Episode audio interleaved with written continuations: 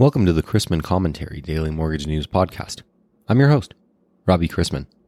Topics on today's episode include lender profitability and sentiment, takeaways from the Fed meeting, and an interview with Dan Purcell from Richey May, who manages the firm's internal audit practice for banks, credit unions, and fintech organizations, as well as focusing on providing services related to fair lending and other regulatory requirements related to the use of HMDA data across all institutional types.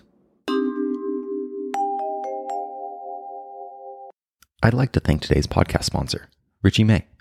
Richey May is a recognized leader in providing specialized advisory, audit, tax, technology, and other services in the mortgage industry and in banking. The firm has also consistently been recognized as one of the fastest growing firms in the country and has been named to the Housing Wire Tech 100 in mortgage, Accounting Today Firms to Watch, and the fastest growing firms and an excellence in firm culture by Inside Public Accounting several times. To experience how Richey May can help you transform your mortgage business, visit richeymay.com.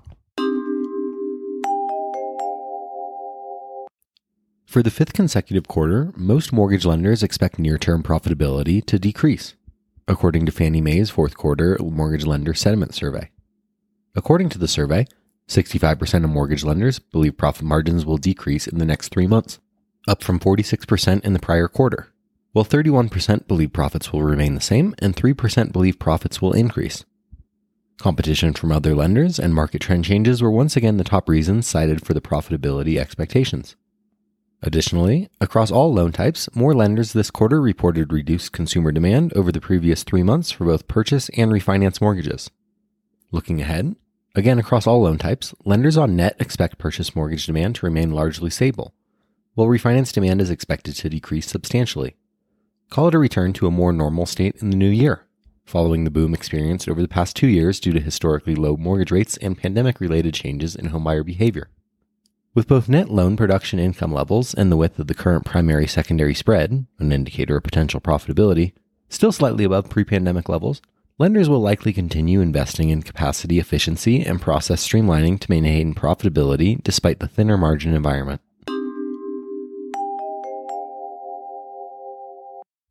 So, Federal Reserve officials have intensified their battle against the hottest U.S. inflation in a generation by moving to end their asset buying program earlier and signaling they favor raising interest rates in 2022 at a faster pace than expected. The FOMC left the overnight rate unchanged again, though acknowledged the continued recovery in economic activity and the labor market. In a clear signal, the statement announced that the pace of Treasury and agency securities reduction is being meaningfully accelerated suggesting that the tightening cycle may be happening sooner and more pronounced than previously signaled.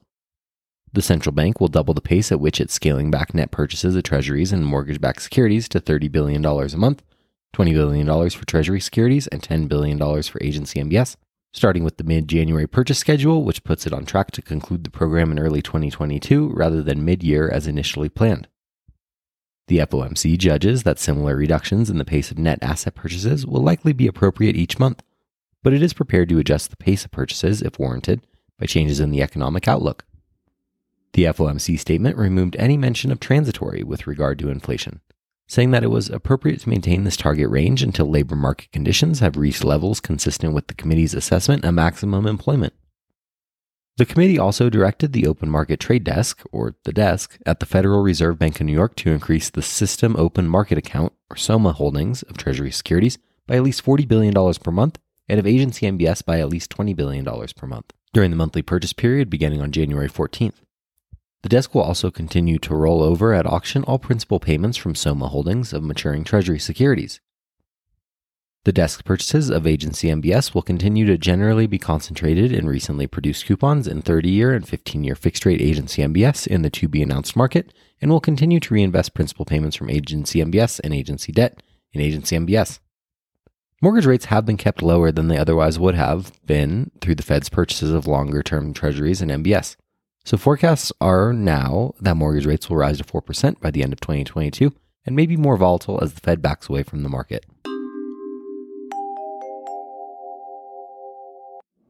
Joining us today is Dan Purcell from Richey May.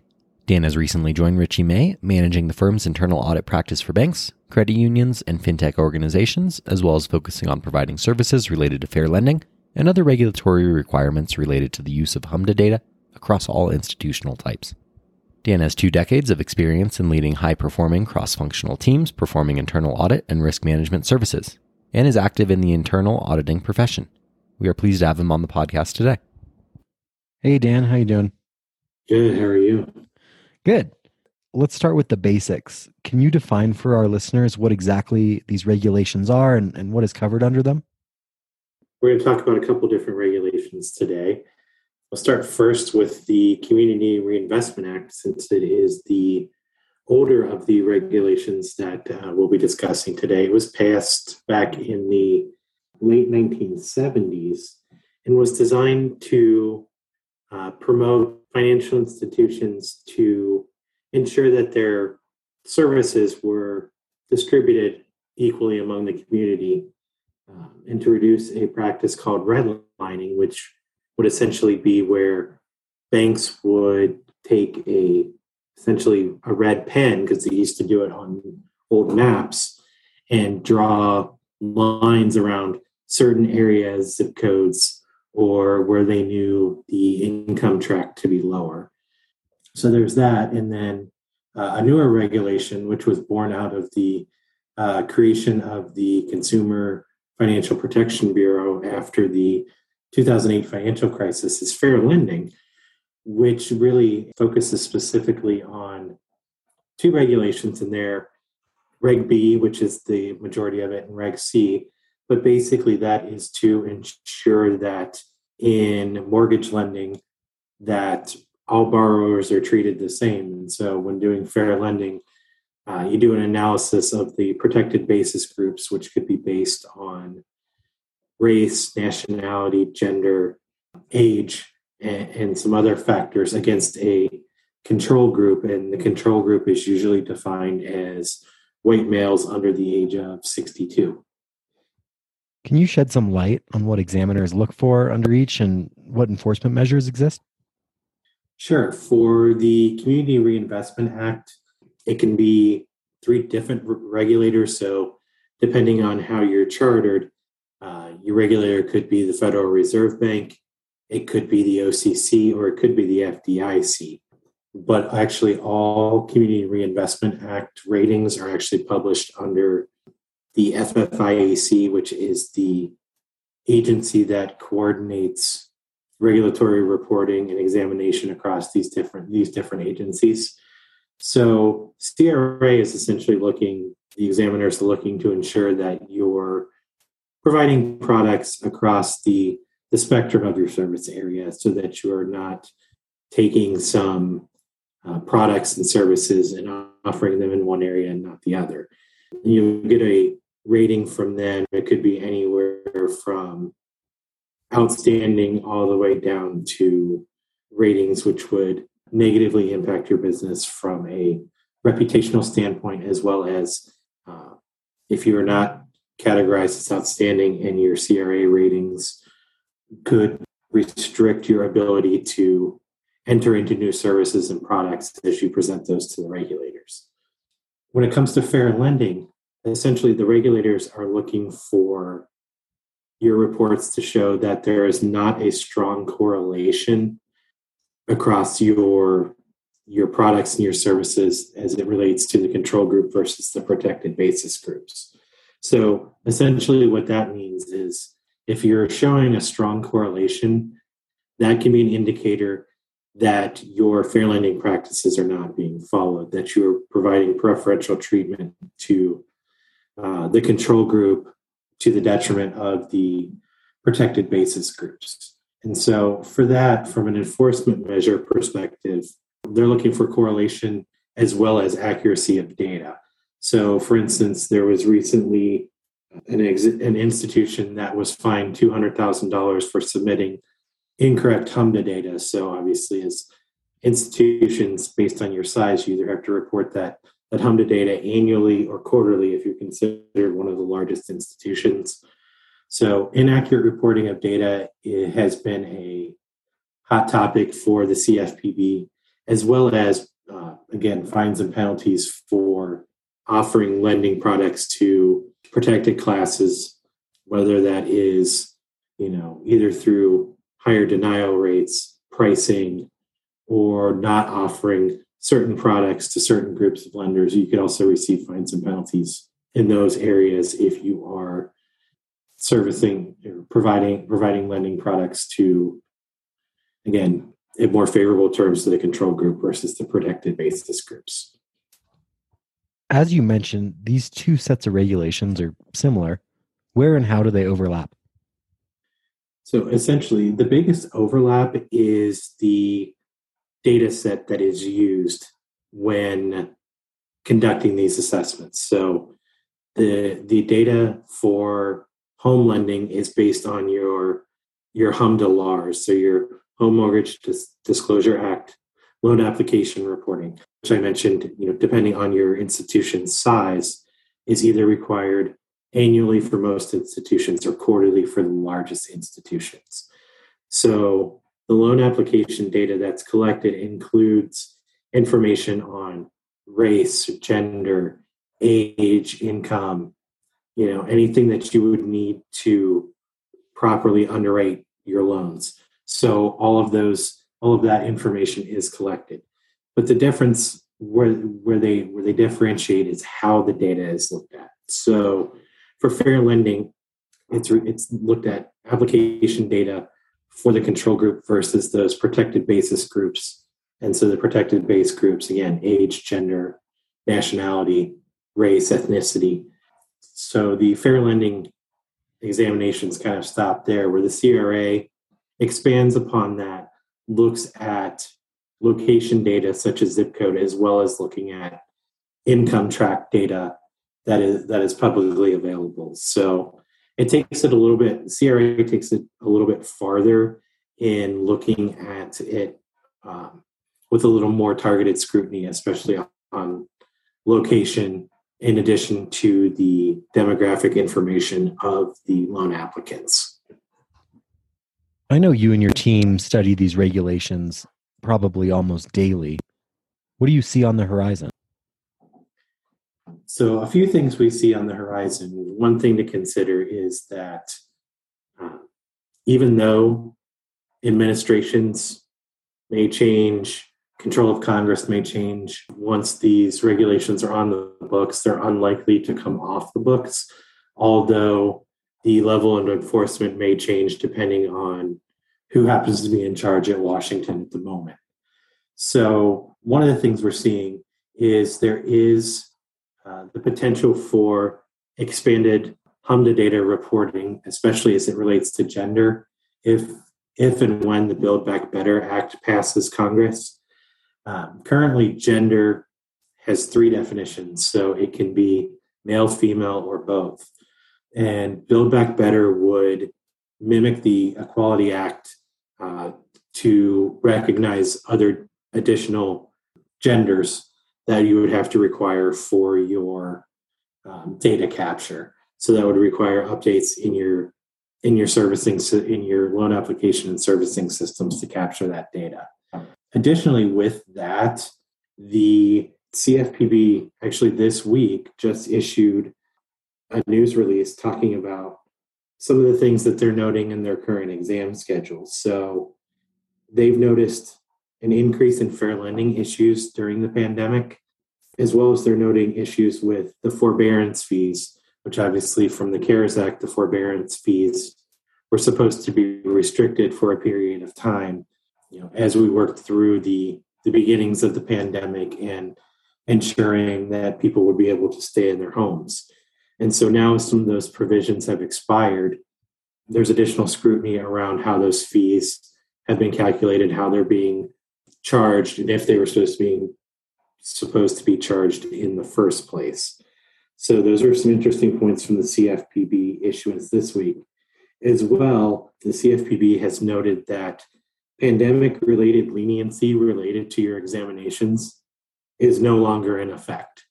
So that your exam you should expect your examinations to feel like they did pre-COVID and to expect a higher level of scrutiny from your regulators and your examiners going forward.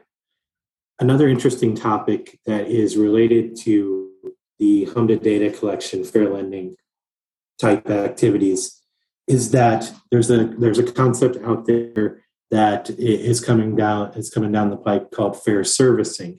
And so regulations are being established to ensure that not only are these groups being treated fairly at the time of application, but also at the time, you know, post closing to where these loans are now being serviced.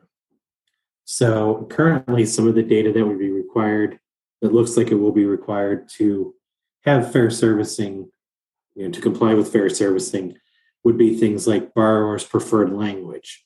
So if you have a borrower who would indicate the the question would be asked, what is your preferred language? If your preferred language is not English, the servicers need to have policies, procedures in place to ensure that these borrowers could then talk to someone in their native language or documentation could be issued in that native language. So it adds a layer of complexity for the servicing industry to ensure that you have language skills on your staff, not only from a customer service, but also from a legal and compliance perspective to ensure that the required disclosures uh, are, are adequately translated into these languages. And so this becomes also especially important when dealing with loans that have become distressed in some way, whether that's delinquency, foreclosure, you know, forbearance coming out of the time frame of the care suspension of those activities over time. So we anticipate those to be finalized in the next you know 12 months or so and that the uh, expectation is that the regulators would begin looking at that shortly after. In your opinion, what can our listeners do today to be better prepared? So, the first thing is here sitting in uh, the middle of December. So, year end's coming up. And so, your HMDA data submissions will be uh, coming upon your requirements will be coming upon you here shortly uh, to get that data submitted by the beginning of March. So, really, when thinking about preparing your HMDA data for submission, look at things you can do to validate your data, ensure the accuracy of your data that you're submitting. Again, like I mentioned earlier, the CFPB examiners have looked at and have fined institutions for submitting inaccurate data. So ensuring you're submitting accurate data is a, is a key point. Again, from that, once you have that validated data, you know, analyze your data.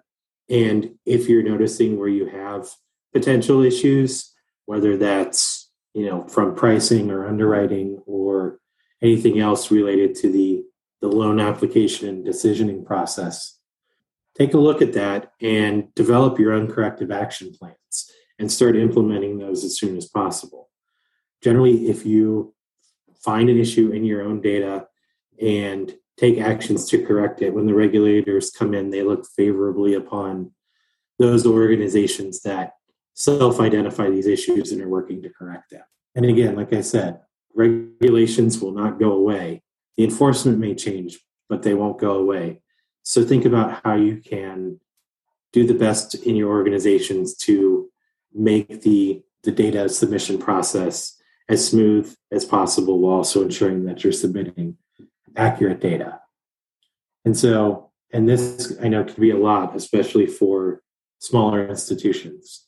If you don't have the the abilities in house or the resources in house to do that, reach out to a third party. You know, someone like Richey May or another firm such, such as ours to help assist with that. We have folks on staff who can help you in these in these processes to uh, ensure that your submissions happen timely and accurately. Well, based on your knowledge and the knowledge of your colleagues that I've spoken with on this show already, I think they should reach out to Richey May. So thank you very much for coming on and talking to me, Dan. I uh, appreciate the time. Great, great. Thank you very much. Appreciate it.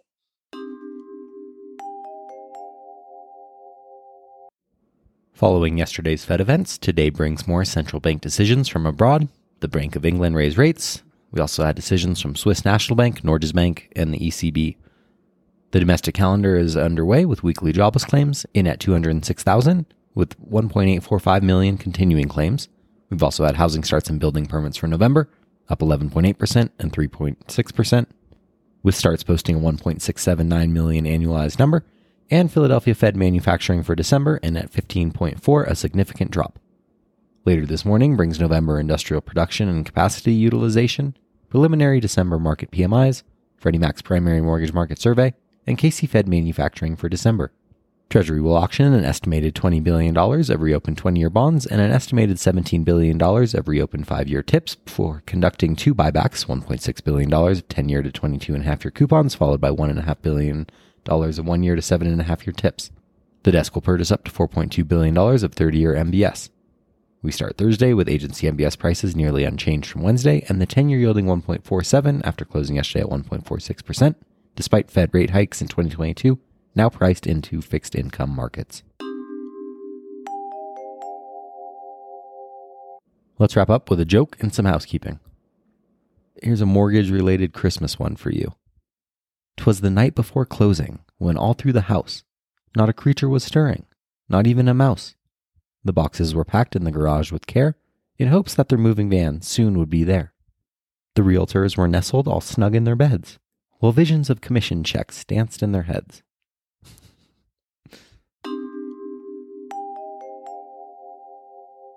I'd like to thank today's sponsor, Richey May. For over 30 years, Richey May has been deeply involved in the mortgage industry to bring solutions and innovation through advisory, audit, tax, technology, and other services in the mortgage industry and in banking. To learn more about how Richie May can help you transform your mortgage business, visit richeymay.com. If you have any questions about the podcast or sponsoring opportunities, send me an email at robbie at robchrisman.com. Visit robchrisman.com for more information on our industry partners, access to archived commentaries, and how to subscribe to the daily mortgage news and commentary. To listen to or download past episodes of this podcast, search Mortgage News on any platform you get your podcast from.